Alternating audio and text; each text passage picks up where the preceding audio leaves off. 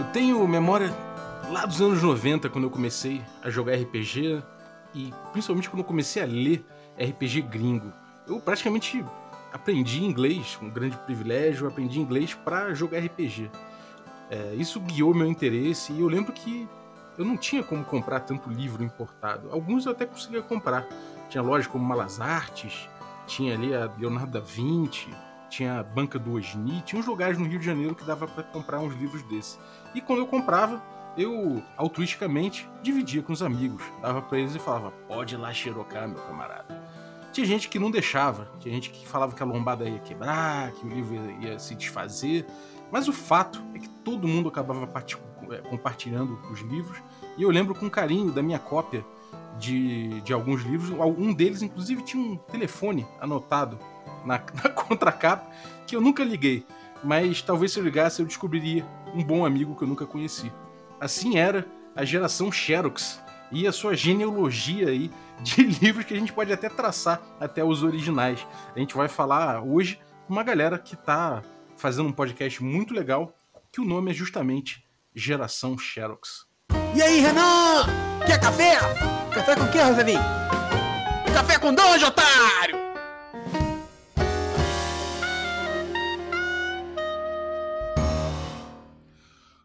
Bom dia, amigos do Regra da Casa. Estamos aqui para mais um Café com Dungeon, na sua manhã com muito RPG.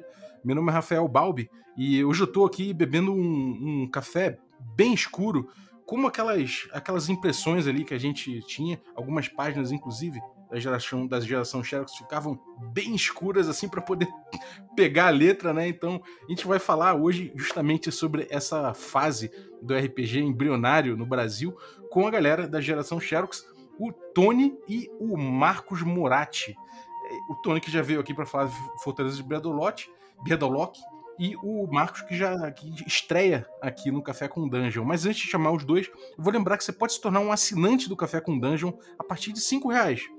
Com cinco reais você já participa de um grupo de Telegram que tem muita gente maneira trocando ideia sobre RPG você participa do sorteio dos nossos parceiros e ainda recebe conteúdo extra. Então, picpay.me barra café com dungeon e ajude a gente a bater a próxima meta, que a gente vai liberar aí um, um, uma produção de um, um, documentário sobre o RPG lá desde os anos 70, desde o iníciozinho, passando pelos principais movimentos e jogos e game designers até os dias de hoje. Então, dá essa moral aí lá no PicPay. Valeu, vamos lá. Bem-vindo, Marcos Moratti. Olá, tenho só uma correção, é Mortati. Caralho. Então, perdão, bem-vindo, Marcos Mortati. Foi mal, cara, não vi esse tezinho aí. É, não, é porque o Tony passou em cima e aí. Pô, é pior que eu sempre falei Morati, cara, olha só. Ah, tranquilo. Foi mal. Vamos lá. Bem-vindo, cara. O que você tá bebendo aí? O meu café. Estou bebendo um café que, quando na época que ele saiu da máquina, ele era igualzinho ao original. Ele era bem escuro. Mas com o tempo, eu vejo hoje ele começa a desbotar, começa a ficar cinza, né? Começa a, a ficar com manchas de tempo. é, então também com o Tony. Fala, Tony, bem-vindo novamente ao Café com Dungeon. Opa, cara. como vai, rapaz? Beleza, estamos juntos aí de novo. O que, que você tá bebendo, cara? Rapaz, eu hoje tô um pouco mais radical. Hoje, acho que é por causa do monte de trabalho aí, do monte de projeto. Hoje eu tô tomando um café escocês ou irlandês. Ou hoje eu tô tomando um cafezinho com uísque. Rapaz, isso é tiração de onda, rapaz. Não, não, cara. Isso aí é pra começar bem o dia, pra gente começar bem, bem animado. Muita coisa pra fazer, caramba. Tony Garcia que, cara, pô, trouxe aí o Fortaleza de Bedolock e isso, que, isso. porra, já, já vingou, né, cara? Já deu. Já, aí. já só vingou. Quero, só quero uma atualização. Lançou os VHS aí, cara? Cara, a gente tá nesse processo ainda que deixa é, é que aconteceu uma série de coisas nem tudo. O, o, aquele lance que eu tinha falado quando a gente lançou que era MVP, o produto hoje já é um produto que vendeu e vende muito bem, né? Ainda tá vendendo, apesar que a gente tá um pouquinho complicado por conta dos correios da pandemia, né? Mas a gente está conseguindo voltando a fazer agora novamente entregas, né? É um produto que veio para o mercado, ficou. Só que no meio dessa tempestade toda, a gente acabou indo também, começando a fazer coisa do Berdelock em, BX, né? Uhum. porque a própria geração chat, a gente vai falar isso aí durante o programa, mas o Berdolock hoje a gente tá com ele o livro principal, a gente tá com alguns modos BX dele.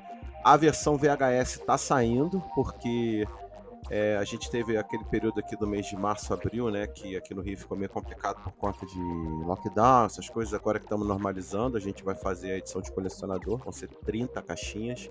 Já estamos com as caixinhas do VHS, já estamos Caixinha de fita VHS. É, isso aí. E a gente agora tá preparando as miniaturas para colocar dentro das caixinhas, as miniaturas originais. A gente achou uma caixa. Olha só, é, é como é que é. Arqueologia do RPG, né? Gente achou uma caixa da época, a famosa caixa de madeira da época, que tinha, devia ter umas 300 miniaturas da época, de metal barra chumbo, né? Então a gente tá dando um tratamento nelas para elas não ficarem. para ficarem para a pessoa poder pintar sem nenhum problema, né? Então agora o nosso próximo passo é lançar essa caixinha, né? Mas Uhum. tem muita coisa aí que tá acontecendo, cara, que, porra, tem tirado até um pouco. tem, tem causado excesso de trabalho, né? Então. Mas tá bom, cara. O- e a gente tá agora vai lançar, eu, eu- pretende agora lançar a primeira expansão do Berdoló, que é o Tomo Branco, né? O Carlos Castilho até já fez a arte da capa, né? Castilho. E a gente, eu tô trabalhando nele também. E, e vai ter um Berdolock BX vindo por aí também, completão, Olha só. estilo Gazetia. Mas aí a gente fala depois sobre isso. Muito bom. Então, pra quem curte RPG solo aí, cara, vê ou Boa, o, o episódio aí do, do Fortaleza de Berdolock, que é, pô, é um, é um clássico já, né? E maneiro. E, e você, Marcos, conta pra gente aí, cara, o que, que você tem, o que, que você tem aprontado? Tem alguma coisa paralela aí ou tá full aí no, no Geração Xerox? Além do, do, do, do podcast, né, do Geração Xerox, tem o fanzine, né, que é semanal. É uma sempre é uma pequena aventura, é uma vila, é um item, é uma lenda, sempre naqueles cartõezinhos que a gente batia a máquina, Uhum. no- né, naquele formato, é em PDF, mas tem a aparência daqueles cartõezinhos que a gente utilizava para escrever aventura, né, com um post-it grampeado, tudo na- naquela, é, tudo naquele design daquela época, tudo naquele espírito e é uma aventura, é uma lenda, é um lore que a gente tá, que a gente joga aí pro pessoal, o pessoal brincar, um gerador de dungeon, como foi o número 2. Esse material é tudo teu, então. tem, é, tem o Geração Xerox o- o comum, que é o standard, né? Que é o meu. E tem o Geração Xerox Artrusia, É, que o Tony Ah, também solta. É por Berdolock, né? A gente tá. A gente trabalha nas duas frentes, né? Ah, Só- maneiro. E a gente agora tá trabalhando no Antuária, que é o. seria o nosso primeiro. É, o Trabalho. spoiler aí. É o spoiler do rapaz. Geração Xerox puro mesmo, que é um. Foda. É. Pô, vamos então organizar o rolê. Vamos começar do É. começo. Primeira coisa, é que eu queria saber, cara, é, vocês já se conheciam, vocês se conheceram pro podcast, é, ou vocês já são da mesma é, geração e se conheceram antes no Rio de Janeiro? E como é que foi, como é que foi essa história aí? Como é que vocês chegaram até o Geração Xerox? Foi no Bob's, né, Tony? Que a gente Foi no conheceu. Bob's, foi no Bob's. Eu não sei se foi no Castelo ou não foi no evento de RPG, eu não me lembro. Não, cara. é, foi no Bob's ali da, da, da Praça San. Espe- ou Aquele Bobzão que não existe mais, né? Ah, É. que tinha evento ali, né? Evento Tinha de um RPG evento no ali. Bob's, é verdade. Do Na Teles, né? É, na época eu, eu tinha um outro podcast que era o ContraCast. É o ContraCast. que eu saía para evento, sa- a gente discutia um monte de coisa. Isso foi o quê? 2014, 2013, 2014. Caramba. 2014, 2014. 2014. E aí começou um bate-papo. Eu comecei um bate-papo com o Tony, que virou uma amizade. Uhum. A gente, a gente tem inícios muito parecidos dentro da cena de, de RPG, Sim, sim. que é o que a gente chama de polígono das escolas técnicas do Rio. Numa área do Rio de Janeiro, existe uma concentração, o Bob é do Rio, né? Sim. Existe uma concentração de escolas técnicas que é aqui naquele, ela é aquele eixo, Estácio, Tijuca, Maracanã. Maracanã. É Cefete, né? Cefet, Cefet. Fundação Bradesco, que é o meu caso, Cefet do Tony, tem a escola, a escola militar, Pedro tem II, Ferreira Viana. Ferreira Viana, Uhum. eh, primeiro de maio, Primeiro de maio. por aí vai. E sem contar as, outras, as tantas outras escolas ali, que foi um nascedouro de, de, de jogadores de RPG, não só pela concentração de escolas técnicas e concentração, obviamente, de nerds, né? né? E a concentração de lojas. Sim. Que hoje não mais existem. Gibimania, É uh, Alfarrabista do Rio, Gotham City e tantas outras que eram ali na, na naquele miolo. Que vivia uma, uma, uma efervescência. Eu mesmo era da fundação, já fui já, eu já fui convidado para jogar com o pessoal do Cefet e às vezes vinha lá, na, lá para a fundação o pessoal jogar. Uhum. É, esse, esse foi o meu início. Na verdade, eu comecei a jogar aqui no bairro. Né? Se você voltar alguns programas, alguns Café com os Dungeon atrás, lá do, do, do, Eduardo Vieira, um beijão pro Eduardo. Grande Edu. Grande Edu. Eu você era, joga com o Edu, né? Eu joguei com ele, eu era do grupo peculiar que ele entrou. Ah. Eu era desse, eu era desse grupo, né? E era um pessoal que conhecia também da ali daquela, daquelas escolas, né? Uhum. E eu conheci o, Anto, o, o Antônio já na, na, na, na, idade adulta. É, a gente já tava de cabelo branco já. Eu já comecei com os primeiros Sim, cabelos sim. É, o curioso é que a gente começou a falar de várias coisas, né? E eu, eu, inclusive, participei de alguns programas do ContraCast falando sobre alguns assuntos, foi bem legal, a gente fez isso, Uhum. né?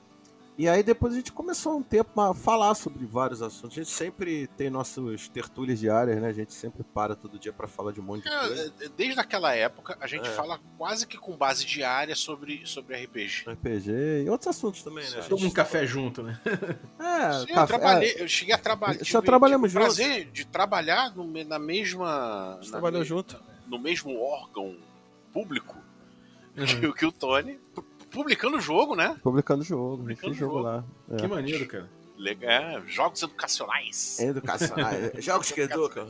Eu vou falar uma frase que o Marcos adora, ele me mata quando eu falo. Vamos aprender brincando. Ah, aqui a gente aprende brincando. Ele Ah, adora essa frase. Aqui a gente aprende adora. brincando. É É, bom, essa cara. frase.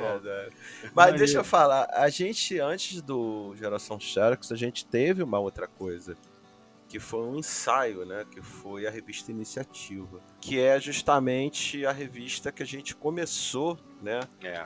Depois do podcast, um pouco tempo depois, que era uma revista de RPG e de cinema, de assuntos nerds em geral. A gente até publicou material nela, publicou monstros, publicou Foi até o número coisas. 2. É, a gente só fez duas dela porque na época a gente não teve uma boa receptividade. Eu acho que o momento não era. Mas foi bom que foi uma escola. Foi uma escola. A gente Uma não escola. tinha noção do trabalho que dava. sabe? É, a gente não tinha essa noção. E, e, ao mesmo tempo a gente aprendeu muita coisa. Por exemplo, era a primeira revista PDF, pelo menos acho, acho que aqui no Brasil, que o PDF tinha. Interação. É, tinha interação e tinha figuras animadas dentro do PDF. É, vídeo, Ah, tinha um monte de coisa. É. Era, foi, uma, foi a primeira tentativa. E aí a gente. E aquela coisa de botar pra fora, né, cara? É, Sim, tinha uma- ela trazia uma aventura de RPG. isso, isso. Às vezes tinha monstro, às vezes tinha um texto sobre de- determinados assuntos ligados à área. Uhum. era um vademecum, assim, de um monte de coisa legal, entendeu? Só que como o Marcos falou, muito bem dito, a gente não sabia qual era o trabalho e a gente não teve, assim, um retorno expressivo. É como a gente fala, talvez não era o momento, mas foi bom porque aquilo é, serviu como uma puta escola pra gente. É. Aquilo, Uhum. aquilo ali foi o, vamos dizer assim, é o embrião, embrião, embrião do Geração Xerox, né? É o ensaio, né, cara? Tem que ensaiar. É, foi um ensaio, foi um ensaio. E foi legal que a partir dali a gente começou a falar de outras coisas. A gente começou a discutir sobre várias coisas, inclusive sobre a edição vigente do AD&D Uhum. Né? e sobre outras, outros aspectos. Até a gente acompanhou, o Marcos, ele pode falar melhor do que eu isso, que ele acompanhou a, a, todo a, a- o lançamento da edição vigente atual do AD&D, né? É, Uhum. E o que a gente sentiu, o que a gente passou durante esse, problema, eh, esse período, né? Fala aí, Marcos, acho que pudesse falar É, um pouco foi, sobre olha, isso. foi uma grande epifania essa coisa com a, com a quinta edição, tá? É, eu posso dizer que eu joguei desde o Beckme até a quinta edição, todos. Só não mestrei o AD&D primeira edição, mas joguei. Uhum. E chegou a quinta edição, e isso na época me trouxe um grande. Eu não tive, eu não tive aquela famosa parada da vida adulta. Eu tive, eu Uhum. tive a parada, mas É. foi por causa de outras coisas, não foi nem... Eu parei praticamente de jogar RPG na segunda edição e eu não gostei da terceira, eu não joguei. Não joguei a É, eu, eu, eu continuei porque eu sou um sem vergonha.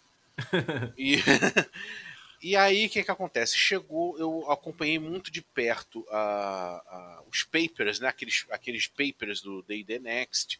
Aham. Isso tinha me... Isso tinha me entusiasmado muito. É, eu, eu era um entusiasta, pasme, da quarta edição. Olha. Tá, é, é. Eu era um entusiasta. E eu tava acompanhando, olha, legal, é um retorno. E era a época que a gente estava fazendo a iniciativa, era uma Isso, época que a gente estava fazendo stream, a gente estava começando a fazer stream de RPG. Olha. É, é. Depois eu vou falar que, assim, eu não, eu não curti fazer stream, não. É tenso pra caralho. É a muito verdade tenso, é muito tenso. Mas isso é uma- um, um outro capítulo. E aí eu me lembro o primeiro dia que eu cheguei com os livros na casa do Tony, lá, É, a no, gente jogou, a gente lá jogou. no Grajaúfo, né? Eu tava no Grajaúfa ainda, Lá a no gente jogou. Grajaú. Jogar aqui, então. a aventura tá muito legal. E é, me, me- mestrei a, a Fandelver, né? E A aí, Fandelver. pô, que legal, tá com cheirinho de segunda edição. Que legal. Eu- E eu, entusiasmadaço. Ele, pô, eles prometeram que a gente vai poder ter modularidade com tudo. Que a gente vai poder fazer aventura com cheirinho de primeira edição, com cheirinho de segunda. Com Ah, isso me animou muito na época, eu confesso. Cara, a gente animado. ficou numa ura com a quinta edição, a gente só falava disso. E, cara, é assim, era- a quinta edição se mostrou uma, uma, uma promessa de político. Sabe? Sim. Porque, assim, que eu queria fazer não dava pra fazer. E ali, quando eu percebi, eu já tava no terceiro ano de campanha com um pessoal, amigo meu. Eu consegui jogar. Eu eu- hoje eu posso falar abertamente sobre quinta edição, porque eu mestrei uma campanha de primeiro ao vigésimo, toda homebrew, Olha. sabe? Toda homebrew pelo Fantasy Ground, né? A gente já tava começando a fazer a, a distância e tal, alguns amigos se foram para outras cidades e tal. E aí eu falei, gente, olha só, eu passei três anos lutando contra um sistema. Por quê? Sim. Porque eu tava, fa- como eu tava fazendo um outro livro praticamente complementar ao sistema. Uhum. E quando eu vi esse, assim, essas apostilas, essas emendas na, na regra, eu falei, pô, isso aqui é o D&D antigo. Olhando isso aqui, né? Porra, a ponto de rodar lá um D6 pra ver se os caras se perdiam. falei, putz, então isso aqui não tá falando comigo, eu tô dando murro ponta de faca pra ser moderno. É, cara, eu, eu senti a mesma coisa, cara. Eu senti a mesma coisa. Eu me lembro que você, eu me lembro que você jogava, é, você jogou a Tomb Anna- of Annihilation. Eu me lembro Aham, que você sim. tentou genuinamente jogar. Tentei, tentei. Você Eu mestrei, aquele- eu mestrei uma, uma aventura até nível Massaranduba? 5 aí, ao vivo, né, cara? Foi, foi tenso. Foi... É. Assim, deu pra jogar, foi divertido? Foi, né? Mas é aquela coisa, é, existem questões ali dentro do jogo que não era justamente o, o tipo de jogo que eu, que eu busco mais, o jogo né? não tava, é, o jogo não É tava isso. falando comigo. É isso que eu falo, que muita gente às vezes chama a gente de. Eu acho engraçado, tem um grande amigo nosso, adoro citar ele, o Baiano. Ah, O Baiano. Baiano é um rapaz, é um gente boníssimo, eu adoro ele. Beijo pro Baiano.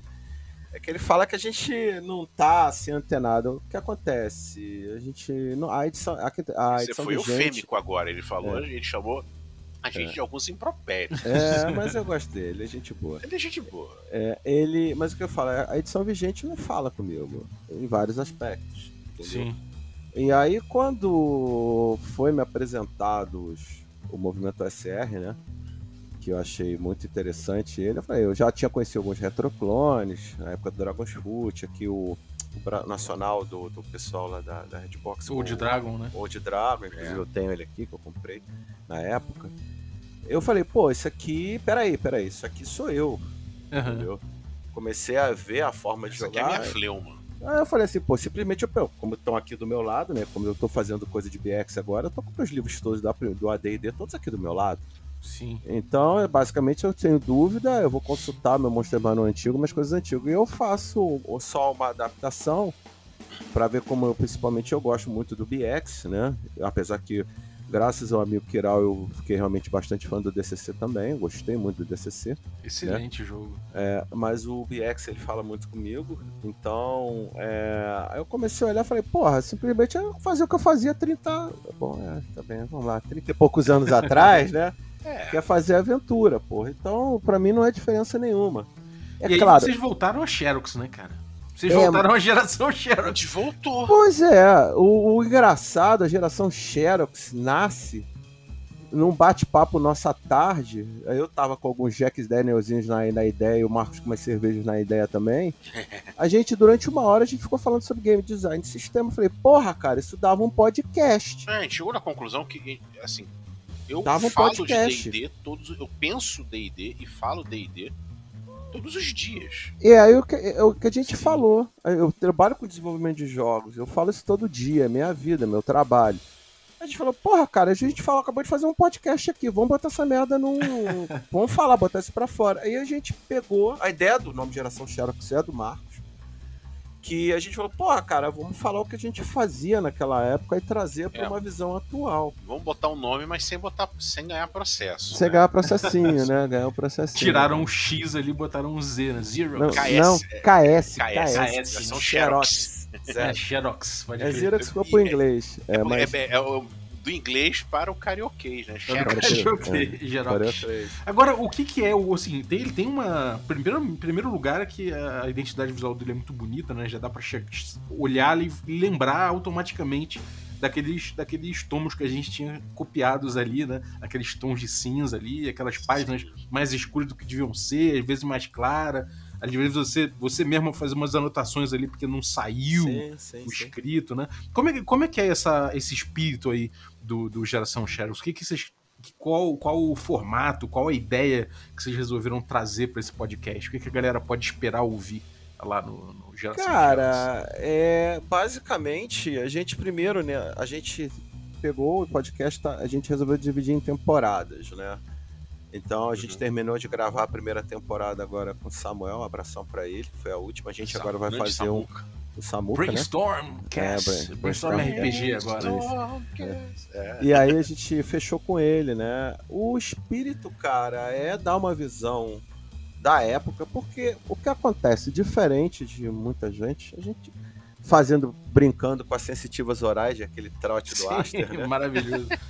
Nós estávamos lá, né? Eu, em 85 eu já estava jogando, porra. Então a gente viveu todo o experimentalismo da época, né? Era uma época muito experimental. Sim. Não existia o conceito de game design como a gente tem atualmente. Não existia o conceito de level design. Existia livros com um monte de regras.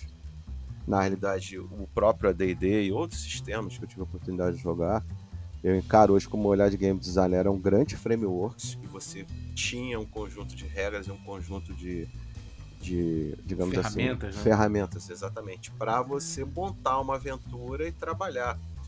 E aí você experimentava muito. O espírito da mesa de jogo era experimentação. Não existia regra, não A gente existia pode assim, dizer que era uma espécie de anos 20 do RPG, era É, uma bela época, né? É uma bela época. Ou seja, você trabalhava é, as coisas como você achava melhor. E uma mesa nunca era igual a outra. Isso que era engraçado. Uma- um grupo de jogo nunca era igual ao outro. É, O Matheus, é um camarada aí, assinante, que aparece às vezes no cast, aparece no- no- nas lives do café. Ele, ele, ele comenta o seguinte, cara, que nem arroz e feijão, né, cara? A gente, pô, a gente adora arroz e feijão, mas cada lugar que a gente vai, o arroz e feijão tem diferença, pequenas Tem diferenças. né? diferentes. Tem temperos É. diferentes. E eu acho interessante isso porque a gen- eh, eu, particularmente, eu aprendi muita coisa na época. Né? Até a gente tava falando aquele outro dia no Facebook dos TPKs tristes e felizes, que eu achei ótimo. 5 foi tudo, né? Cara, o PTK você já Acabou mete um Psicato. 5, é... tu, É, por aí vai, né? Mas, cara, isso era normal na mesa, não existia nenhum tipo de constrangimento. Eu acho que é o seguinte, como eu falei, era uma época que você podia, assim, testar. Obviamente, hoje em dia, é, nossa, a minha mesa de jogo continua sendo a mesma mesa, digamos assim, em termos de jogabilidade, a 30 igual a 35 anos atrás. Só que modernizada com uma série de outras coisas que a gente acha agora hoje relevantes dentro de um contexto de jogo. Uhum. E, cara, tem uma coisa que eu acho que é muito bom é, nessa, nessa geração, a gente poder pegar, hoje em dia, jogos daquela época e, e jogar, porque a gente, a gente não é igual, né, cara? A gente Sim. mudou. Então Sim. a nossa visão sobre aquelas coisas ali é outra, né? A gente, por mais que a gente, obviamente, a gente tenha uma outra carga de, de, de informação e tudo mais, a gente- e a gente conheça hoje em dia game design, ideias de game design e tudo mais, é, a gente consegue olhar com, com espanto e novidade para muita coisa que estava lá atrás, né? Sim, existem obras de arte e muitas nos coisas livros. que foram largadas lá atrás. Por exemplo, a gente outro dia eu e Marcos estávamos discutindo sobre o sistema de geração de dungeon do Dungeon Master Guide, cara. É uma obra de arte aquela porra. Sim, sim. O troço era muito bem feito, pô. É, eu tava falando com o Kiral sobre o, o Tomb of Horrors, né? Se a gente pegar o Tomb of Horrors e olhar as prescrições do Gygax, porque ele fala, jogue o jogo como eu tô escrevendo, né? Inclusive a narrativa, o, o, o bloco de texto, ele fala pra você ler. E a gente, eu fui, fui pesquisar por que isso, é porque ali dentro você tem é, antecipações, pequenos, pequenos ele telegrafando pequenos perigos Sim, ali sim. no texto, de uma forma muito bonita, né, cara? De uma forma muito precisa, né, cara? É, tem coisas muito bonitas na época que hoje em dia a gente. Ainda bem que o movimento old school tá trazendo isso de volta. Sim. Entendeu? Eu acho que nós tivemos um hiato aí, se perdeu muita coisa, houve uma. Uma. É, Houve uma Wizard of the Coast. no é o caminho, Moisés né? of the Coast no meio do caminho. né, o pessoal fica nada ver a gente falar isso, mas cara, é a nossa realidade. E agora eu tô vendo que muita coisa legal tá voltando e tá sendo modernizada e você tá tendo oportunidade de ter coisas muito boas pra você jogar na sua mesa, Sim. entendeu? E o espírito nosso é esse, é, é mostrar essa época com esse Era olhar. uma época falar- do faça você mesmo, né? Exatamente. Uhum. E isso aí refletiu no material que a gente está criando, né, Marcos? Você podia falar um pouquinho Sim, sobre o material que a gente está fazendo. É, que- ele reflete que a geração Xerox, se você contar para um gringo, ele não entenderia Uhum. o- o- todo o contexto do, do país naquela época, da- da- dos adolescentes daquela época, da cultura nerd daquela época, era, um- foi tudo muito único. Uhum. É, o e que, só que é poder- viver com hiperinflação, né? Exatamente, Exatamente. uma grana curta, por exemplo, você tirar. Eu me lembro que eu me lembro que tinha a razão de 30 Xerox era uma passagem de ônibus. Uhum. Era uma época, inclusive, é, é, é, lá para 94, eu comecei a trabalhar, comecei a estagiar, né? No, no- no- no- eu fiz eletrônica na, na Fundação Bradesco e eu me lembro que o meu salário, salário, meu salário era de 64 URVs, ou seja, O RV é a transição, né? era a transição do Cruzeiro Real para o Real. 64 reais para fim de. Ou 64 dólares na época, que hoje vale mais do que dinheiro. né? e, e- e, cara, aquela grana só dava para comprar uma Dragão Dourado, certo? Caralho. Que era a revista da. Era, era, era, era a revista que bombava na época. Tinha uma miniatura junto, né? Vinha uma miniatura de um personagem daquela história em quadrinho, Uhum. né? Acho que era da ID, era IDD, ô Antônio? Acho que é da IDD, da Era da IDD, né? Isso aí. Isso dava pra isso. Aí se eu juntasse isso mais uma mesada, eu conseguia comprar uma Dragon americana.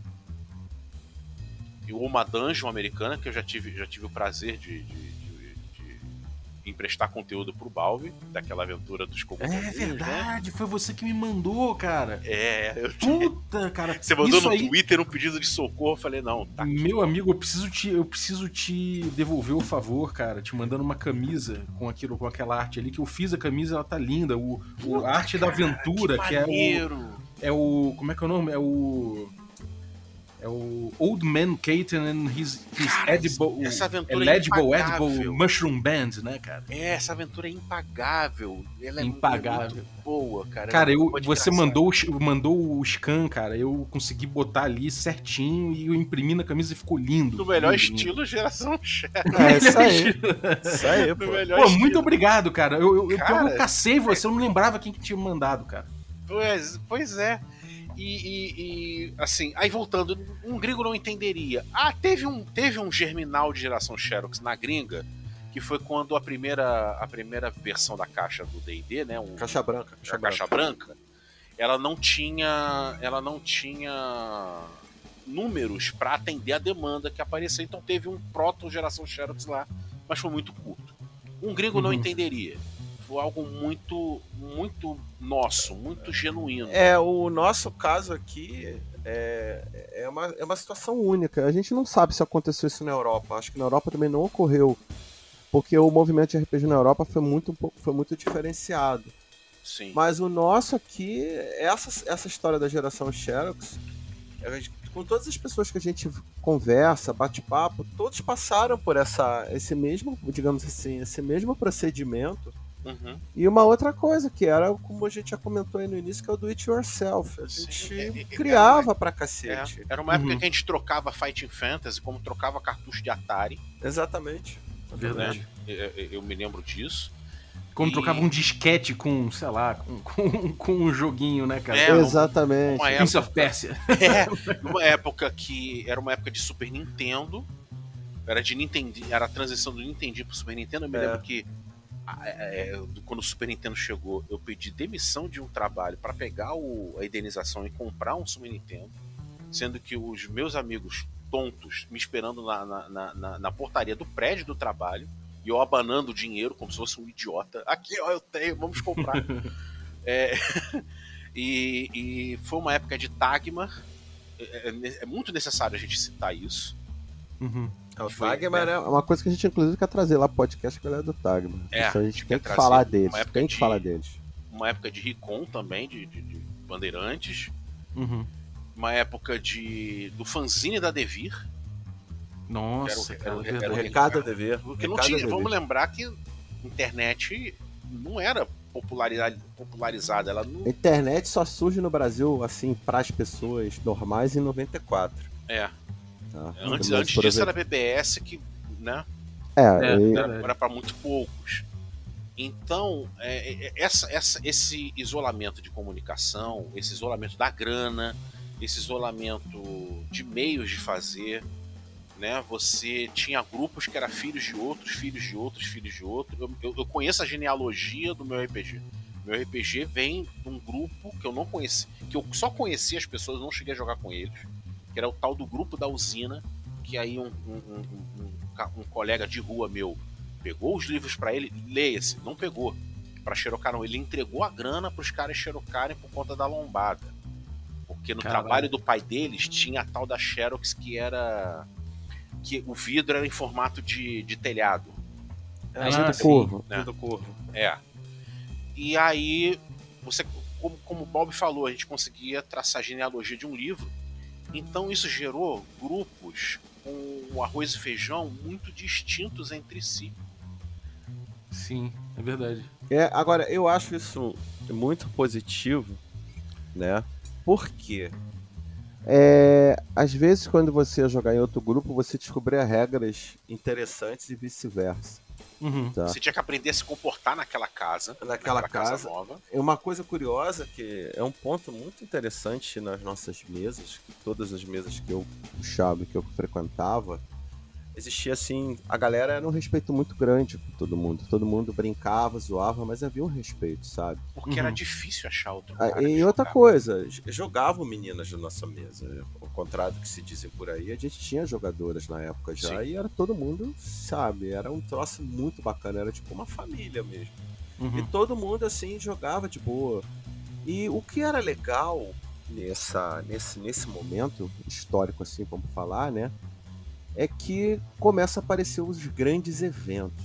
Né? E eu Uhum. tive o prazer, eu tenho. RPG Rio. É RPG, RPG Rios, a gente teve lá, eu tenho, eu tenho fotos do crime lá até na geração Xerox, lá no- na parada do Eu Facebook. provavelmente esbarrei com. A Esbarrei gente não com se conhecia na época.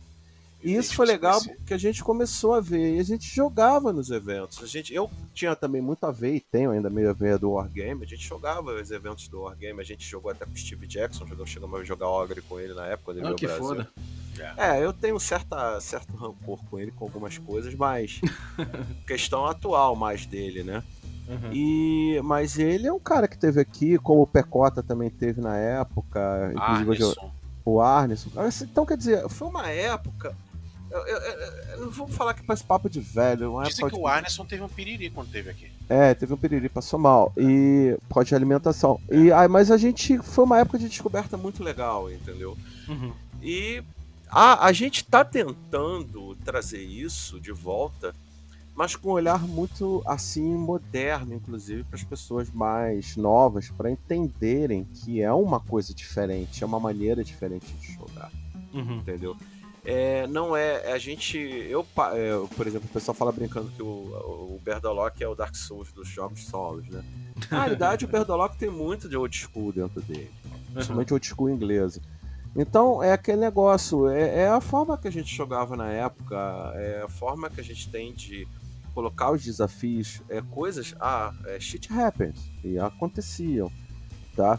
E era legal porque morria-se. Então a gente tinha toda uma visão que a gente traz para a mesa de jogo até hoje. É claro que hoje em dia é, aí a gente não pode deixar de falar dos, dos guias atuais, o Prime, o Apócrifa, entre, entre outros, né? Uhum que são guias que estão aí para fazer um recorte, né? De como é que se Sim. jogava na época. São recortes, são guias. Eu tô me apaixonando pelo Apócrifo. É, o Apócrifo a gente está no processo de tradução do Apócrifo. A gente deve lançar uma versão nossa do Apócrifo. Versão nossa não, a gente vai lançar uma versão é. do Apócrifa pro pessoal ter suas próprias conclusões a respeito dele. Com a benção do, do Ben Milton, né? É, é, mas o, o, que rola? É, a questão é, são. O, o, o, nosso trabalho é tentar trazer esse espírito de volta, mas sem nenhum tipo de, sabe, radicalismo, nenhum tipo de.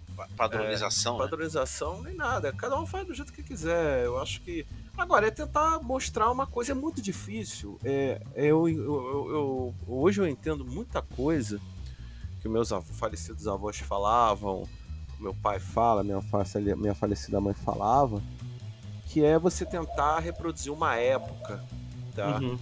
É, é, é, complicado, porque você vivendo aquela época, você estando, por exemplo, a gente estava, eu era adolescente nos anos 80, imagina tendo o Retorno de Jedi sendo lançado, Caçadores da Arca Perdido sendo lançado, porra, Conan, tudo aquilo, do bairro proibido. bairro proibido. tudo aquilo sendo lançado naquela época. O, o, o Synth nascendo, né? Nascendo com com Carpenter, com, né? Com o Carpenter, com o The Thing e outras Sim. coisas. Então você imagina você viver essa época e que você vê que as pessoas estão tentando fazer um revival atualmente. É, tem coisas que realmente você olha e fala, pô, legal, a galera tá indo muito bem, mas tem outras que você fala e olha, porra, não era bem assim, mas, não. Mas, Tony, é um movimento, não é um é. movimento de. O R do SR. É de. É, é, o, ele é pode... de run, cara, é de corra. É. Ou shit run. É o shit run. Ele, ele pode ter tantas nuances, pois mas é. eu acho que ele não deve ter a de ressuscitar, porque você é, não vai ter. Não, eu acho que eu acho que eu, eu acho muito importante. Eu sou um dos maiores apoiadores, assim, é, de tudo isso que está sendo feito, sabe? Eu acho legal porque simplesmente voltei a jogar, cara. Eu é, voltei a jogar. Porque eu tava muito descontente com o rumo que os RPGs tomaram melhor, você voltou a jogar sem fazer Sementru pra, pra morte, né? Ah, pois é. né? Pois é eu vou sem jogar... fazer três Sementrus pra não ver se não morre, não morre. Zerou, é. morreu. Morreu. Então, quer dizer, aquela história, eu parei de jogar em 98, porque os RPGs já não falavam mais comigo. Sim. É, eu... É, tem, tem, uma coisa, cara, a respeito dessa, dessa coisa dos playstyles, né? Como você falou do Apócrifo, como tem o Quick Primer, tem essas paradas eu acho que para mim é uma grande diferença, porque eu sempre joguei muito no mesmo grupo, sabe? Eventualmente um, um jogador ou outro, às vezes eu ia em evento, mas era, era mais raro. E conforme eu fui me engajando no mundo do RPG, né, eu fui, obviamente, olhando para minha, pra minha própria atuação como mestre, né, e uhum. o que eu queria dentro daquilo. Então, eu, eu acredito que esses guias de estilo, né, esses, esses princípios, né, são princípios quase filosóficos, né? O Primer, o, ah. o Apócrifo é um pouco mais prático, mas de forma geral é coisa de quem reflete sobre o próprio estilo e quer até poder explicar como ele decide as coisas, entender como ele atua, entender a própria atuação, né? Então, acho que é uma coisa que funciona para todo mundo. Cada um Não, que lógico, quer se aprofundar, lógico, né? Pode lógico. pegar isso aí e eles fazer o seu trilhas, próprio né? exercício. Né? Eles, são, são trilhas, eles são trilhas e não trilhos. Trilhos, exato. Eu acho que é o seguinte, eu acho que os guias, eles são muito válidos. É, é. Tá? Porque o que acontece é a mesma coisa. Como é que, como é que o pessoal fazia naquela época? Ah, a gente fazia assim, mas, pô, alguém expondo isso de uma maneira bem clara, até fica bem interessante para a pessoa que de repente quer reproduzir um estilo, né? Ela poder ter esse caminho. E era um estilo que refletia a realidade americana, né? A gente tem é que, verdade. Tem que pôr esse componente também. Tem que botar esse componente na história. O que eu acho legal é que o Brasil, em termos de RPG, ele é bem diferente do estilo americano de jogar. Apesar é que as pessoas tentam tá achar. sociológico. É, tá ficando sociológico. Mas vamos lá, é bem diferente do RPG americano, o estilo é, é, americano de jogar. Você pega uma mesa americana e pega uma mesa brasileira, você já sente a diferença muito grande. Entendeu? Sim. A gente É, tem uma maneira. recomendo ver, pra galera ver stream gringa, às vezes do mesmo jogo, da mesma aventura, pra ver a diferença, cara. realmente. É, é muito diferente. Então, é, é, é uma coisa muito nossa. É, o, por exemplo, o próprio Marcos falou, a geração Xerox é uma coisa brasileira. Isso não é coisa de gringo, isso é um movimento Eu, eu poderia até dizer nosso. que é- é- é- ela, é- ela é muito carioca, embora tenha acontecido no Brasil todo. Uhum, Mas é, é- geração Xerox é uma coisa muito carioca, uhum. né? É que o Rio é um ovo, né, cara? Eu acho que dá pra. o E um ovo. É. Então as versões deviam correr mais fácil. Se bobear, é. a gente tem Xerox da mesma, do mesmo original aí, cara. Do mesmo, Devia- é, do mesmo cara. Devia só, só ter um, um- uma cópia do, do É porque inteiro a, a gente, que a na trouxe. é, a gente, na verdade, a gente não é a primeira geração que jogou, não. Não, a gente Nós é somos a segunda, porque Eu sou os a originais. geração. A galera que tinha os originais era uma galera mais velha Uhum. e que os pais, é, ou eles fiz- ou fizeram intercâmbio, ou o pai trabalha no serviço diplomático, Ou era oficial da militar, Marinha, alguma coisa. ou trabalhava numa multinacional e aí trazia e era, era, era assim que a gente que eles conseguiam tá eles, eles- se a gente tem, se a gente pode dizer alguma coisa de geração eles eram a geração importadora né ou a Uhum. geração Malas Artes a geração Leonardo da Vinci. Da Vinci. né? e a gente a gente chegou em segundo Uhum. sabe? A gente chegou e eu posso dizer o seguinte: é, o, o, o, a maneira, o jogar do brasileiro, o jogar RPG do brasileiro, ele foi sofrendo as suas próprias atualizações a despeito do que acontecia lá fora. Nós seguimos um caminho muito nosso Uhum. também. É, seja, por exemplo, a maneira de jogar do brasileiro mudou muito quando veio o Vampire. Eu tava falando disso ontem com É, a gente tá o conversando sobre É isso. né? verdade. O Vampire foi um grande. um- Foi um, um grande é, modificador, né, cara? Do, É, do pensamento geral de RPG no Eu Brasil. digo que pra mim o Vampire, a pessoa vai. é- Aí é como falar, é papo de velho, né? É, eu não gostava, eu não gosto do Eu não Vampire. conseguia ser. de- eu- Eu não, na não eu falava, falava, que não tinha falava que ser comigo. muito cool pra jogar. É, eu não falava comigo. É aquele negócio, é um estilo de jogo Era, era um pessoal muito de diferente. sobretudo que ficava juntando os dedos da mão assim pra falar. Parecia um. Eu falei, pô, eu não sou legal assim, sabe? Eu pensava. Eu não sou maneiro assim, eu sou mó boboca, eu gosto de espada, eu gosto de. Eu gosto de, de chapéu pontudo, sabe? Mas sério, eu me achava assim. Eu era um grande tímido na minha adolescência. Uhum. E eu achava assim, pô, precisa ser um cara. Precisa ser um cara maneiro pra jogar isso aí. ó. É assim, sabe? Os cool kids, né, cara? É, e os caras, e esses caras cool da época, assim, eles menosprezavam quem, quem jogava DD, sabe? Ah, vocês jogam. Como é que eles falavam? Hack and- espadinha. vocês jogam hack and slash, né? o negócio de vocês é matar monstros. Puta, mal sabiam eles, né? E a gente não Uhum. queria treta com os monstros, a gente queria passar batido. Né? mal É, eu, eu, eu nessa época eu não posso negar, cara. Eu, eu, quando, eu só vim a, a jogar DD de uma forma diferente do Hack and Slash e do. E do Murder Hobo, né? Que, que, é, que é essa coisa de você ganhar XP por monstro, essas paradas assim. É muito segunda edição, né? É, pois é. Não, olha, exatamente por é isso. engraçado. Eu, a gente, quando começou a jogar em 80. Nossa, lá vou eu, 87 mesmo. Era muito hack and slash. Mas depois o jogo ele começou a ter umas pegadas, assim, muito de aventura, assim, mais com monte de coisa dentro dele. É né? porque vocês amadureceram, né, cara? E tipo, É. eu quando amadureci, eu comecei a pegar vampiro, eu não amadureci com D&D.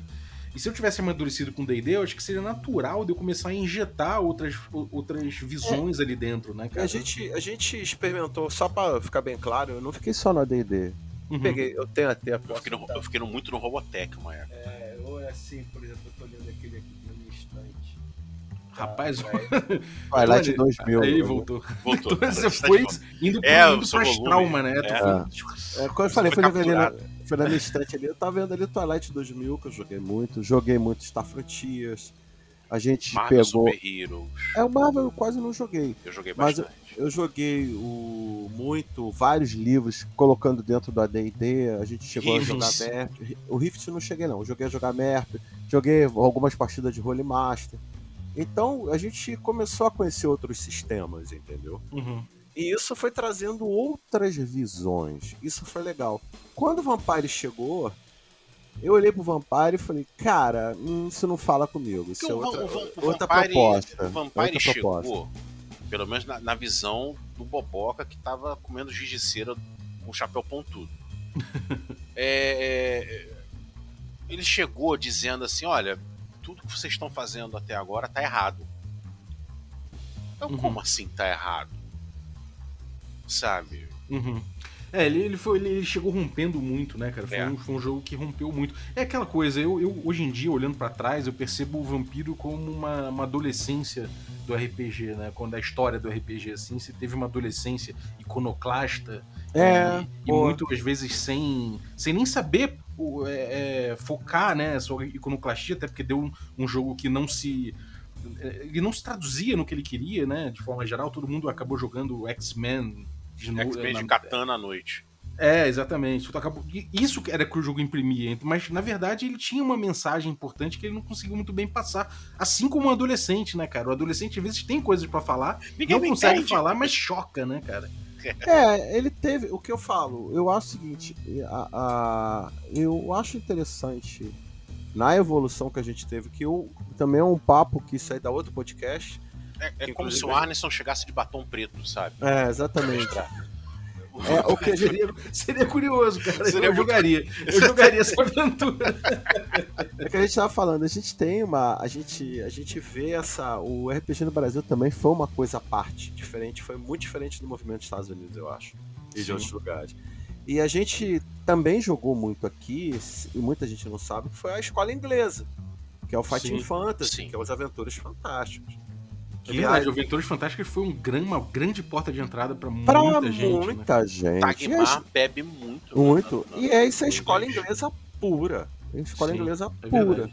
então, isso quer dizer, a gente teve uma amálgama aí que formou a o pessoal que jogou, né?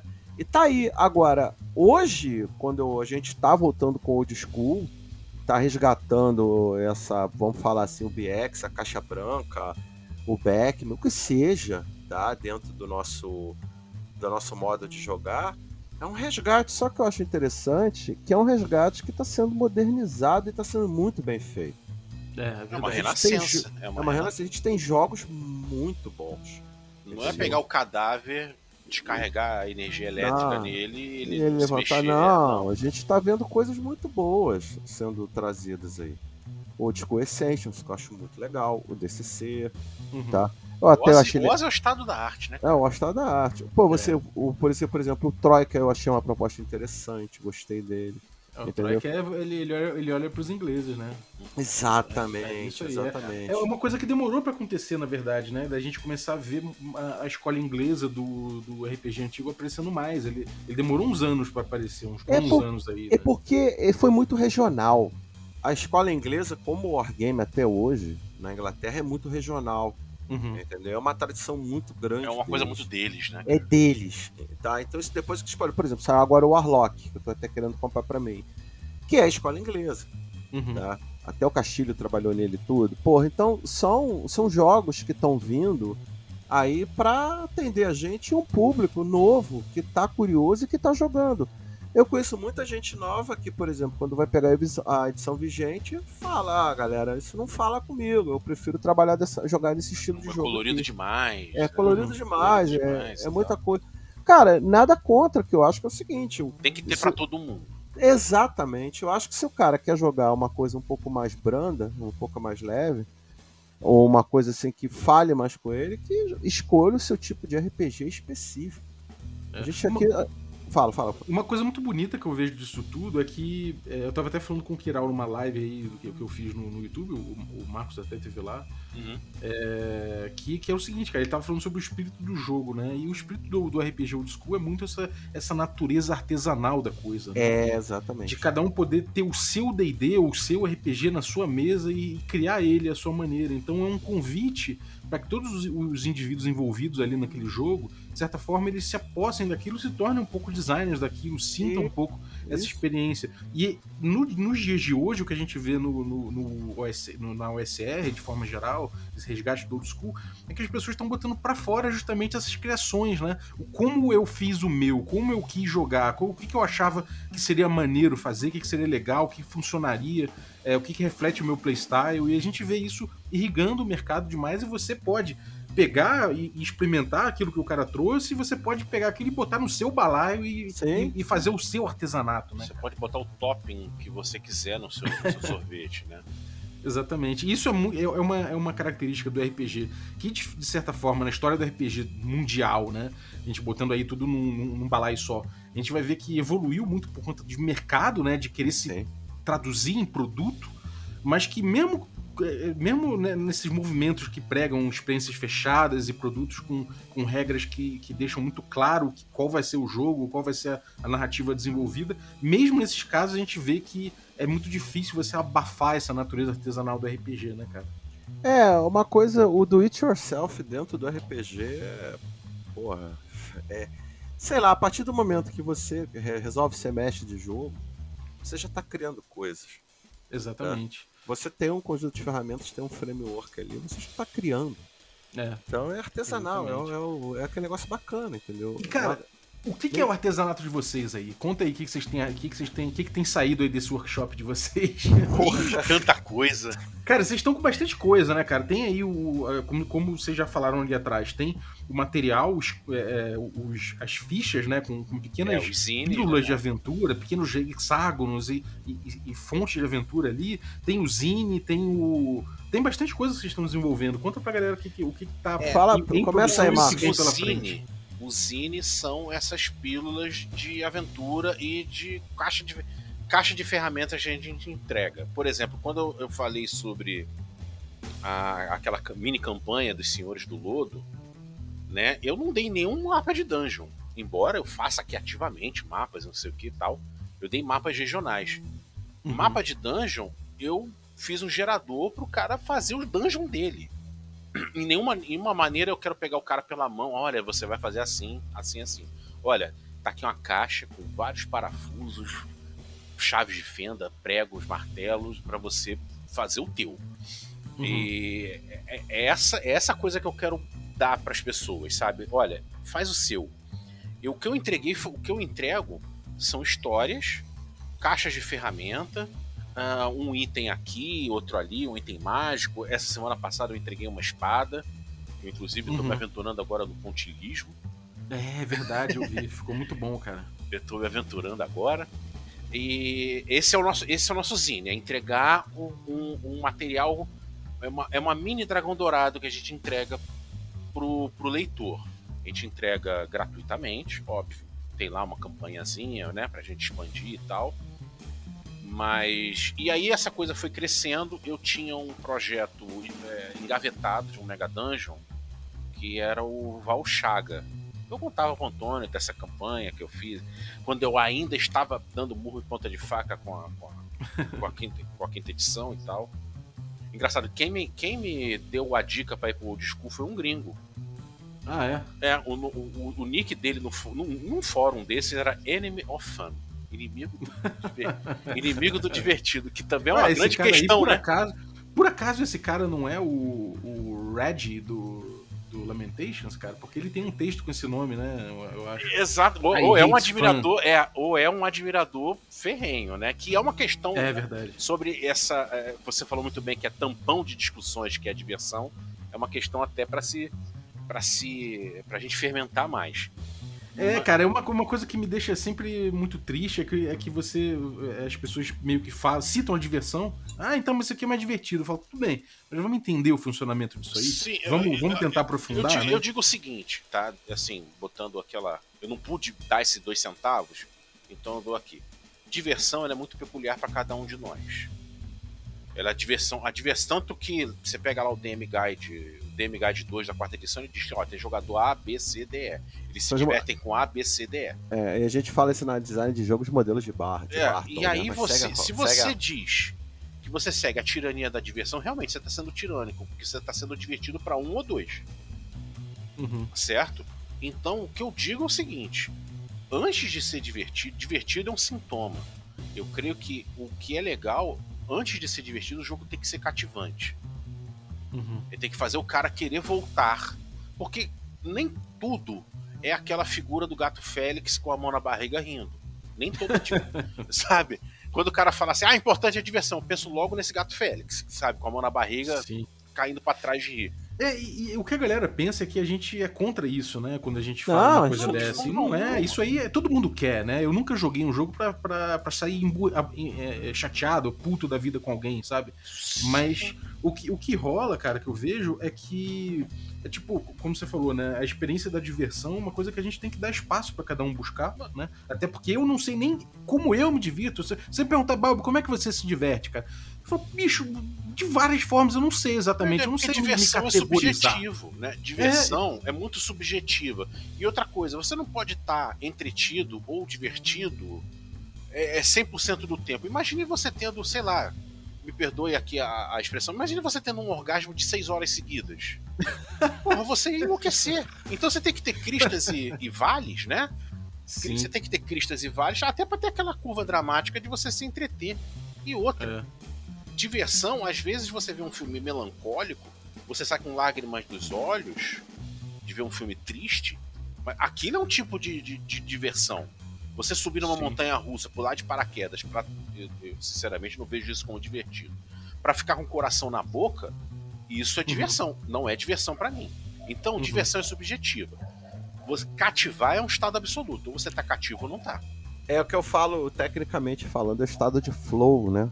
Quando É, o, cara, o cara entra no flow do jogo, ou seja, o cara se desliga da realidade, tá, ele tá tão ligado, tão cativado, tão entretido com o jogo, tá? Que ele se desliga do. Ele entra no estado de flow que a gente quer. É aquela famoso papo que eu até tava conversando com o Marcos É o que faz ontem. o cônjuge que não joga brigar com a gente. Exatamente. Ou, ou então aquele famoso, pô, semana que vem tem mais, né? É, Quando termina a aventura. Cara, eu não pergunto se tá bom. Quando um jogador vira pra mim e fala: Semana que vem tem mais, né? Foi, É, foi é, legal. exatamente. Aí foi. é, É, e, e- tem uma coisa que eu acho que é importante dentro disso, que é, é- é que a gente adora diversão, né? Todo mundo adora Sim, diversão, pô, mas lógico. talvez diversão não seja um bom parâmetro pra você para você decidir as coisas no jogo, talvez não seja um bom parâmetro para regra, talvez não seja quantificável num sistema. Então, talvez seja uma coisa que a gente pode pensar para além da diversão, né? Todos querem diversão, tá certo isso, beleza. Amamos diversão. Agora, o que tem além disso? E aí e- e isso é muito importante que eu acho que é, é, gente isso. discutir, né? Bem, Imagina e- você ver 2001, você sai do cinema e aí? Foi divertido. Putz, não. Sabe? você tem que levar e ruminar aquilo pra casa. E aí você. Ah, então os macacos. Ah, tá. Então o Dave. Putz, aí você. Entendeu? Aí você se divertiu. Você levou É, o- pra casa. Exatamente. É isso que a gente, a gente fala muito, a gente discute muito isso. É, com questão do que a gente está fazendo, o que a gente está propondo. Exato, a gente não quer entendeu? dar nada pronto. Aí, É. aí a Uhum. gente acabou de, de- derivando. Aí o nosso, a nossa produção da, da, da, né, da nossa workshop, a gente acabou divagando aqui. A gente, eh, no futuro, vai ter o Antuária, né, Tony? Isso, isso. Que vai trabalhando ter nele. o Dungeon de Valchaga. O Mega Dungeon. O Mega Dungeon. É.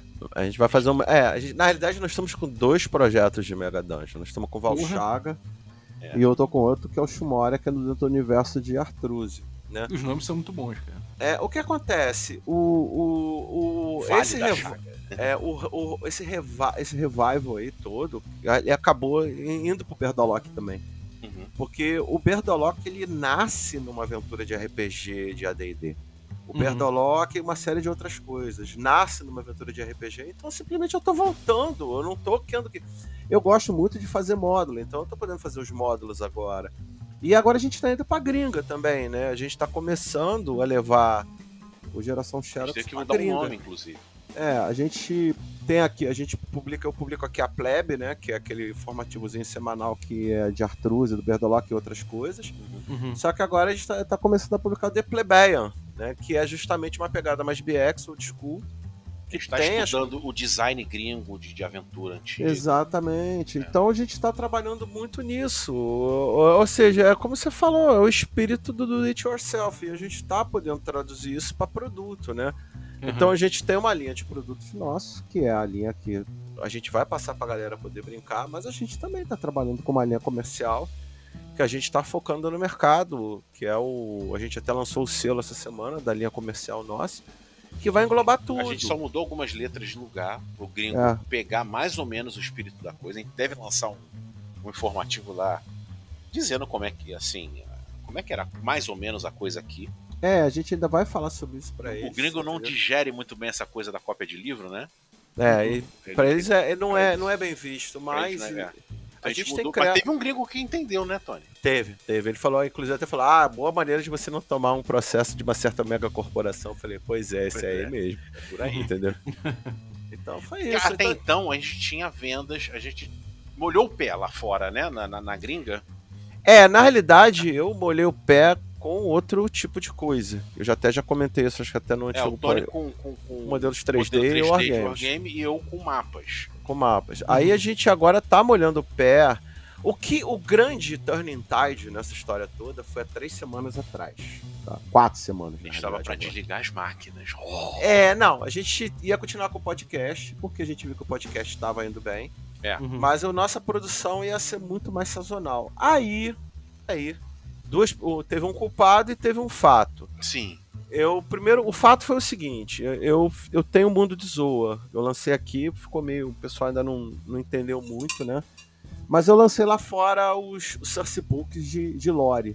Uhum. Cara, porra. O eu- gringo adorou. o gringo adorar. Eu, tô É com- eu já tô agora chegando em 600 downloads desses Source Books. Pô, que foda, cara. Pois é, e eu fiz um esquema payout antes e já deu dinheiro legal, entendeu? Aí eu falei, porra, peraí. Aí eu lancei um módulo em inglês lá fora. Em 24 horas eu tava com mais de 100 downloads do módulo. Falei, peraí, Caralho.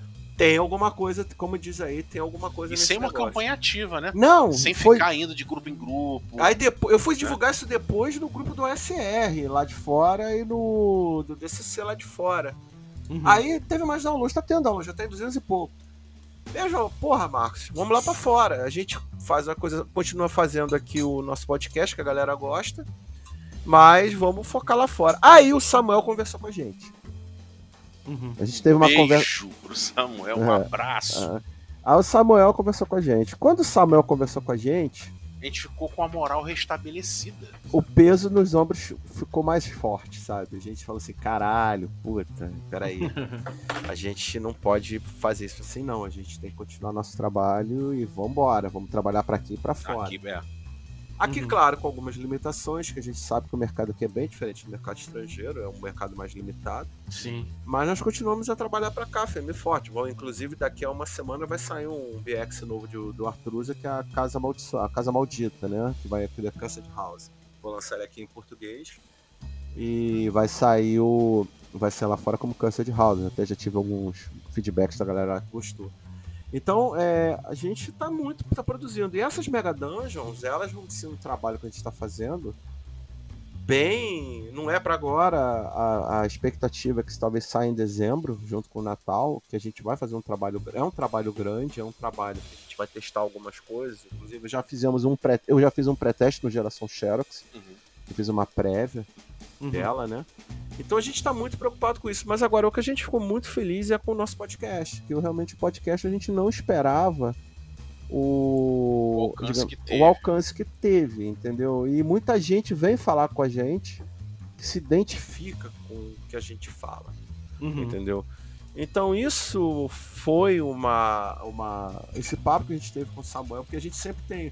Quando você for gravar com a gente, Samuel já foi, sendo- Samuel foi muito motivacional. é, foi muito emocional. É, Quando você for gravar com a gente, é, isso já é o convite já tendo feito aqui para você gravar com a gente na segunda temporada.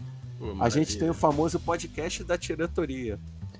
Que é o que acontece antes e depois da gravação. Que é- E no podcast da diretoria, a gente sentiu o peso nos ombros, entendeu? A gente Uhum. falou, puta merda. É, pô, vocês têm que continuar produzindo, porque é um exemplo pra, pra galera e tal. A gente. A gente eu Porra, regalei, o- quando eu vi, eu regalei os olhos. Eu Falei, poxa, e olha que eu tava me achando irrelevante. É, a gente tava achando que o trabalho da gente tava em brancas nuvens. Ah, mas o trabalho do Berdalock, ah, mas o Berdalock ele já tem um público. O grupo, o pessoal do solo, um abraço pra galera, todos aí. Já tem um público do Berdalock. Só que a gente viu que tem um público de BX aí, OCR, que também gosta, entendeu? Uhum. Então eu falei, porra, vamos tocar nosso barco e vamos em frente. Agora, é aquele negócio, é um caminho a ser percorrido, porque a gente sabe que o OSR, ele agora é uma coisa que veio para ficar, ela não vai sumir mais. Ela Sim. tem o seu nicho de mercado, a gente tem produtos muito bons aí, tem o Barromese, tem aí, por exemplo, o próprio DCC, tem o, o Ozzy, tem produtos excelentes, cara. Então, esses produtos estão aí, estão atendendo uma demanda de mercado Ele, muito ele bacana. virou uma demanda que cresceu muito. É, é, Pode parecer um rancor meu com a Wizard, mas foi um público que a Wizard, sei lá, cara, virou as costas, não sei. É, ela quis jabucanhar, mas não fez por onde, né? É assim, eu não, não conheço as, as metodologias, as métricas deles, de que que dá, que que não dá. Afinal, eles são né, muito maiores e tal. O É, e hoje eles vendem pra cacete a edição vigente. é pô. que ficou, Sim, tá, é mais bombada desde sempre. ficou um né? pessoal que não foi arrebatado, né? Os left behind, né? Sim. Ficou um pessoal que não foi arrebatado e que o SR não. Voltem aqui, a gente tá aqui, ó. E que enquanto, enquanto houver né, um, um- um pessoal lembrando de como eram as coisas, né? Até, até porque é um movimento muito descentralizado. É não existe verdade. Não existe um papa, nem um sistema, é, um sistema padrão de se jogar o SR, nem um papa Uhum. sabe? Então a gente está vendo uma coisa que não está vendo com os, com os sistemas novos, que é voltou a ser uma coisa capilarizada, uma coisa granular. Eu sabe? falo, a gente fala muito que a gente tá vendo uma, uma revolução da contracultura. Exatamente. É, a- a- antes antes, da, antes do, do up do Samuka, eu não tava me sentindo Bukowski, eu tava me sentindo meio que o Alfred Newman. Aí não, ele, sabe? Não, vocês Uhum. são a OSR, esteroide, vocês estavam lá e tal, não sei o quê. Cara, isso deu um gás É, deu um gar muito tão grande. forte, sabe? Uhum. É, É, cara, eu eu, acho agradecer. importante. É, eu acho muito importante a gente, a gente produzir, né, cara? A gente aproveitar esse, esse framework, como o Tony botou, né? Essa, É. essa, essa caixa imensa de ferramentas que já tem muito playtest em cima, as pessoas já usam bastante. 40 anos de playtest. As estruturas a gente conhece, a gente consegue brincar em cima das estruturas. Eu tenho feito muito podcast aqui fazendo paralelos com artes dos anos 70, com movimentos dos anos 70, fora do RPG, né? Por exemplo, eu fiz um, um episódio com a minha irmã sobre Pina Bausch e o pós-dramático. E, cara, assim, ano os anos 70 são recheados de, de artes emergentes, né? De, de, É. de- de produção emergente, de compartilhamento de narrativas e tudo mais, de criação coletiva. E isso é uma coisa que eu acho que o D&D ele tá dentro desse zeitgeist, né, cara? Então a gente poder resgatar isso e trabalhar com Sem isso dúvida. é muito, é muito legal. É realmente um movimento E, e o novo. que é bacana é que a efervescência desse, do que a gente viveu foi nos anos final dos 80 e início dos 90, É, quando os anos do início 70 dos estavam em 80. revival. É, eu tava, nos, Uhum. eu tava no meio dos anos 80 quando isso aconteceu. É, eu comecei em 89. É, eu já tava em 85 já. É, o Revival costuma ser 20 anos, né, cara? É. De 20 em 20. Se bem que o do 80 tá durando, né? O revival do 80. É verdade, é verdade. Mas já dá pra ver aí os 90 aí, já dá pra ver também uma influência braba dos 90 É, vou Mas tirar, é- é vou tirar do doido, é meu, doido. meu Nauru. É, cara, eu, eu acho muito doido isso, então é, é aquela coisa, né? O, o- esse RPG artesanal, né? É um RPG que existe mercado, a gente con- consegue aproveitar ele dentro do mercado e tudo mais, mas ele, ele é um RPG que não tem. Ele não se, ele não se moldou às ideias É. de mercado, ele não se moldou às ideias de game design que vêm é, cheias de. eivadas de ideias de, de game design de videogame, né? que Sim, influenciaram sim, muito. Então, bastante. existe esse lado artesanal e, e- muito anti, é, contra a cultura, até como vocês botaram, né? Uma coisa contra a cultura. É, foi um estilo que Existe correu paralelo por fora, né? Por mais que, obviamente, né, exista, existam é, vieses que são conservadores dentro desse movimento, gente que, É, que, que busca é, coisas tradicionais, que, que busca pelo- porque é antigo, porque é, é da época. Mas isso, que é interessantíssimo. natural. Isso é natural, e, isso é e é natural. bom que haja. Sim. Porque É, eles- é é- é uma, é uma antítese também, né? Eles puxam a barra para algum lugar, assim como tem o pensamento moderno que puxa a barra para um lugar, que é um lugar que muitos não querem estar, mas que é importante que esse lugar haja, que esse lugar exista. Pra ter medida, né? É, pra ter a medida, exatamente. Eles são o, o, o que a gente fazia naqueles gravadores de MSX, eles são o azimuth pra gente Uhum. regular ó, pra onde eu quero ir. Pô, aquele cara tá indo pra tal lugar. Então, se eu for tantos graus pra cá, é onde eu quero, é onde eu preciso estar. Então é necessário que haja o, o, o- o- sei lá, o, o Invisible Suns lá de, de 900 dólares, né? É Uhum. importante que haja aquilo ali. É importante que haja o Monte Cook ali, naquele, naquela caixinha ali. É importante que tenha o Grognard gritando pra gente sair do, do, do- do gramado dele, do outro lado. Sim. Pra quê? Porque a gente precisa de referência. Se a gente elimina uma referência, a gente perde o caminho. A bússola não funciona, A bússola- né? Exatamente. perde- uma coisa que eu falo, a gente perde história. É exato. É, é exatamente. Pô, cara, eu acho que isso aqui é um, é um belo de um momento pra gente ir encerrando, porque já deu bastante tempo, apesar É do verdade. tempo do, do papo tá excelente. Eu cara. sou Então, policial do tempo lá no podcast, tá? Ah, é. É um time cop, é. Eu sou É, time já, cop. já deu uma hora e dez de papo, é muito mais do que eu costumo, eu costumo fazer no café. Não tem problema nenhum, mas, enfim, vamos precisar encerrar. Uma pena, mas a gente. Você que tá no ônibus, ouça uma aí. parte na ida e uma parte na volta. Ah, Exatamente, botem pílulas aí. Mas, gente, pô, o que, que vem pela frente aí? Que vocês querem anunciar alguma coisa? Botar algum link pra galera? pra segunda, a gente vai, vai botar o link lá do nosso grupo, os Uhum. links nossos de trabalho. Vem a segunda temporada aí do Geração Xerox, vai ser, se não me engano, a partir de junho. né? Já, você já está convidado a participar pra gente falar Toda disso. semana Zine no ar. toda semanazinha no ar. Sem Vem os módulos novos. Vai ser paywall, vai vir uns módulos aí pra galera. Antuária, Antuária. Calchaga. Vai vir o livro Tomo Branco do Berdolock, vai vir o Berdolock em VHS.